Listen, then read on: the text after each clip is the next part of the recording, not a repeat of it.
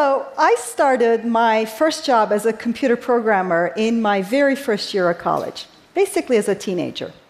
Soon after I started working, writing software in a company, a manager who worked at the company came down to where I was and he whispered to me, Can he tell if I'm lying? There was nobody else in the room. Can who tell if you're lying and why are we whispering? The manager pointed at the computer in the room. Can he tell if I'm lying? Well, that manager was having an affair with the receptionist. and I was still a teenager. So I whisper shouted back to him, Yes, the computer can tell if you're lying. well, I laughed, but actually the laugh's on me. Nowadays, there are computational systems that can suss out emotional states and even lying from processing human faces. Advertisers and even governments are very interested. I had become a computer programmer because I was one of those kids crazy about math and science. But somewhere along the line, I'd learned about nuclear weapons and I'd gotten really concerned with the ethics of science. I was troubled. However, because of family circumstances, I also needed to start working as soon as possible. So I thought to myself, hey, let me pick a technical field where I can get a job easily and where I don't have to deal with any troublesome questions of ethics. So I picked computers. well, ha ha ha, all the laughs are on me. Nowadays, computer scientists are building platforms that control what a billion people see every day. They're developing cars that could decide who to run over. They're even building machines, weapons that might kill human beings in war. It's ethics all the way down. Machine intelligence is here. We're now using computation to make all sorts of decisions, but also new kinds of decisions. We're asking questions to computation that have no single right answers, that are subjective and open ended and value laden. We're asking questions like who should the company hire? Which update from which friend should you be shown? Which convict is more likely to reoffend? which news item or movie should be recommended to people. Look, yes, we've been using computers for a while, but this is different. This is a historical twist because we cannot anchor computation for such subjective decisions the way we can anchor computation for flying airplanes, building bridges, going to the moon. You know, are airplanes safer? Did the birds sway and fall? There, we have agreed upon, fairly clear benchmarks, and we have laws of nature to guide us. We have no such anchors and benchmarks for decisions in messy human affairs. To make things more complicated, our software is getting more powerful, but it's also getting less transparent and more complex. Recently, in the past decade, complex algorithms have made great strides. They can recognize human faces, they can decipher handwriting. They can detect credit card fraud and block spam, and they can translate between languages. They can detect tumors in medical imaging. They can beat humans in chess and Go. Much of this progress comes from a method called machine learning. Machine learning is different than traditional programming, where you give the computer detailed, exact, painstaking instructions. It's more like you take the system and you feed it lots of data, including unstructured data, like the kind we generate in our digital lives, and the system learns by churning through this data. And also, crucially, these systems don't operate under a single answer logic, they don't produce a simple answer. It's more probabilistic. This one is probably more like what you're looking for. Now, the upside is this method is really powerful. The head of Google's AI systems called it the unreasonable effectiveness of data. The downside is we don't really understand what the system learned. In fact, that's its power. This is less like giving instructions to a computer. It's more like training a puppy machine creature we don't really understand or control. So, this is our problem. It's a problem when this artificial intelligence system gets things wrong it's also a problem when it gets things right, because we don't even know which is which when it's a subjective problem. We don't know what this thing is thinking. So um, consider a hiring algorithm. A system used to hire people, right?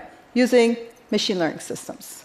Such a system would have been trained on previous employees' data and instructed to find and hire people like the existing high performers in the company. Sounds good.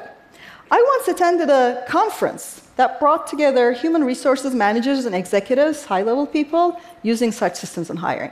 They were super excited. They thought that this would make hiring more objective, less biased, and women, give women and minorities a better shot against biased human managers. And look, human hiring is biased. I know. I mean, in one of my early jobs as a programmer, my immediate manager would sometimes come down to where I was really early in the morning or really late in the afternoon, and she'd say, Zeynep, let's go to lunch. They'd be puzzled by the weird timing. It's 4 p.m., lunch. But I was broke, so free lunch. I always went. I later realized what was happening. My immediate managers had not confessed to their higher ups that the programmer they hired for a serious job was a teen girl who wore teens jeans and sneakers to work. I was doing a good job. I just looked wrong and was the wrong age and gender. So hiring in a gender and race blind way certainly sounds good to me. But with these systems, it is more complicated, and here's why. Currently, computational systems can infer all sorts of things about you from your digital crumbs, even if you have not disclosed those things. They can infer your sexual orientation your personality traits, your political leanings. They have predictive power with high levels of accuracy. Remember, for things you haven't even disclosed, this is inference. I have a friend who developed such computational systems to predict the likelihood of clinical or postpartum depression from social media data. The results are impressive. Her system can predict the likelihood of depression months before the onset of any symptoms months before. No symptoms, there's prediction. She hopes it'll be used for early intervention. Great. But now put this in the context of hiring. So at this human resources managers conference, I approached a high level manager in a very large company. And I said to her, Look, what if, unbeknownst to you, your system is weeding out people with high future likelihood of depression. They're not depressed now, just maybe in the future, more likely. What if it's weeding out women more likely to be pregnant in the next year or two, but aren't pregnant now? What if it's hiring aggressive people because that's your workplace culture? You can't tell this by looking at gender breakdowns, those may be balanced. And since this is machine learning, not traditional coding, there is no variable there labeled higher risk of depression, higher risk of pregnancy, aggressive guy scale. Not only do you not know what your system is selecting on, you don't even know where to begin to look. It's a black box. It has predictive power, but you don't understand it. What safeguards, I asked, do you have to make sure that your black box isn't doing something shady? Ah, so she looked at me as if I had just stepped on 10 puppy tails. she stared at me and she said, I don't want to hear another word about this. She turned around and walked away. Mind you, she wasn't rude. It was clearly, what I don't know isn't my problem, go away, death stare. Look, such a system may even be less biased than human managers in some ways. And it could make monetary sense, but it could also lead to a steady but stealthy shutting out of the job market of people with higher risk of depression. Is this the kind of society we want to build without even knowing we've done this because we turn decision making to machines we don't totally understand? Another problem is this these systems are often trained on data generated by our actions, human imprints. Well, they could just be reflecting our biases, And these systems could be picking up on our biases and amplifying them and showing them back to us while we're telling ourselves, oh, we're just doing objective neutral computation. Researchers found that on Google, women are less likely than men to be shown job ads for high paying jobs. And searching for African American names is more likely to bring up ads suggesting criminal history, even when there is none. Such hidden biases in black box algorithms that researchers uncover sometimes, but sometimes we don't know, can have life altering consequences. In Wisconsin, a defendant was sentenced to six years in prison for evading the police. You may not know this, but algorithms are increasingly used in parole and sentencing decisions. He wanted to know how is this score calculated? It's a commercial black box. The company refused to have its algorithm be challenged in open court. But ProPublica, an investigative nonprofit, audited that very algorithm with what public data they could find and found that its outcomes were biased and its predictive power was dismal, barely better than chance, and it was wrongly labeling black defendants as future criminals at twice the rate of white criminals and white defendants. So consider this case. This woman was late to picking up her god sister from a school in Broward County, Florida.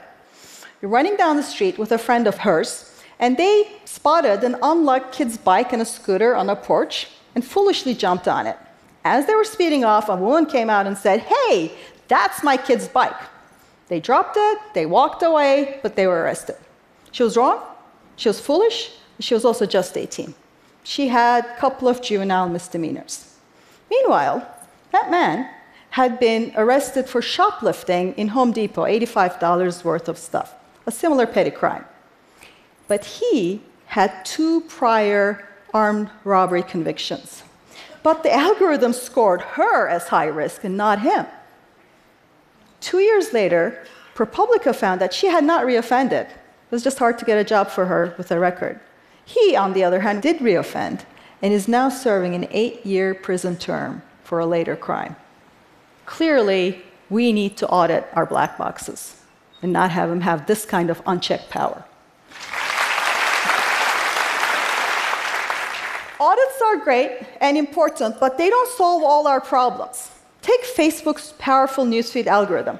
You know, the one that ranks everything and decides to show you what from all the friends and pages you follow?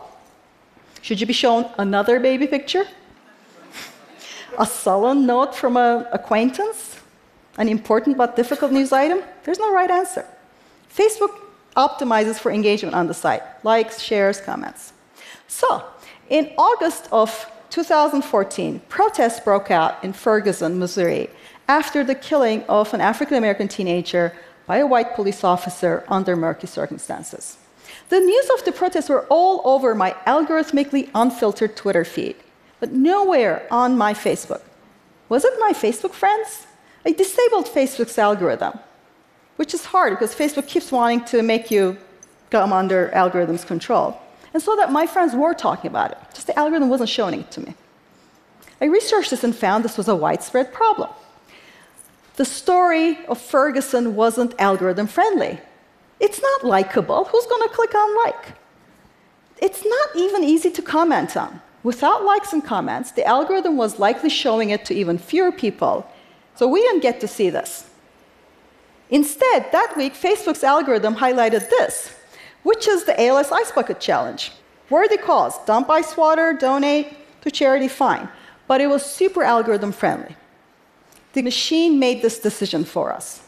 A very important but difficult conversation might have been smothered had Facebook been the only channel. Now, finally, these systems can also be wrong in ways that don't resemble human systems. Do you guys remember Watson, IBM's machine intelligence system that wiped the floor with human contestants on Jeopardy, was a great player. But then, for Final Jeopardy, Watson was asked this question. Its largest airport is named for a World War II hero. Its second largest for a World War II battle. Okay. Chicago. the two humans got it right. Watson, on the other hand, answered Toronto for a US city category. The impressive system also made an error that a human would never make, a second grader wouldn't make. Our machine intelligence can fail in ways that don't fit error patterns of humans, in ways we won't expect and be prepared for. It'd be lousy not to get a job when it's qualified for, but it would triple suck if it was because of Stack Overflow in some subroutine. in May of 2010, a flash crash on Wall Street, fueled by a feedback loop in Wall Street's sell algorithm, wiped a trillion dollars of value in 36 minutes. I don't even want to think what error means in the context of lethal autonomous weapons. So, yes, humans have always made biases. Decision makers and gatekeepers in courts, in news, in war, they make mistakes. But that's exactly my point. We cannot escape these difficult questions. We cannot outsource our responsibilities to machines. Artificial.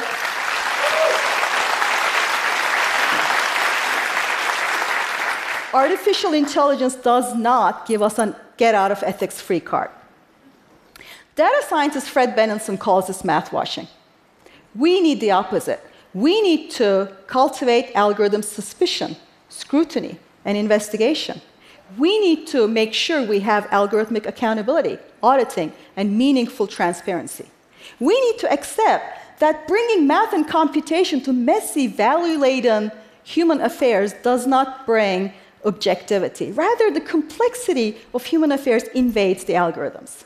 Yes, we can and we should use computation to help us make better decisions. But we have to own up to our moral responsibility to judgment and use algorithms within that framework, not as a means to abdicate and outsource our responsibilities to one another as human to human. Machine intelligence is here. That means we must hold on ever tighter to human values and human ethics. Thank you.